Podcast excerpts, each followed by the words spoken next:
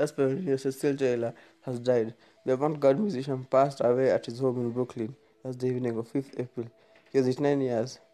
Taylor was born in Corona, Queens on March 25, 1929 and began playing piano at the age of six. He studied at New York College of Music and Boston's New England Conservatory. He went on to form his own band in 1956 after performing in another swing and R&B groups in the early 50s. He released his debut album as a band leader, Jazz Advance, 1956, writing three original songs for the record. He went on his uh, father's, father's 24 albums as a leader in his career, including live recordings with the most recent being 209's The Last Advance.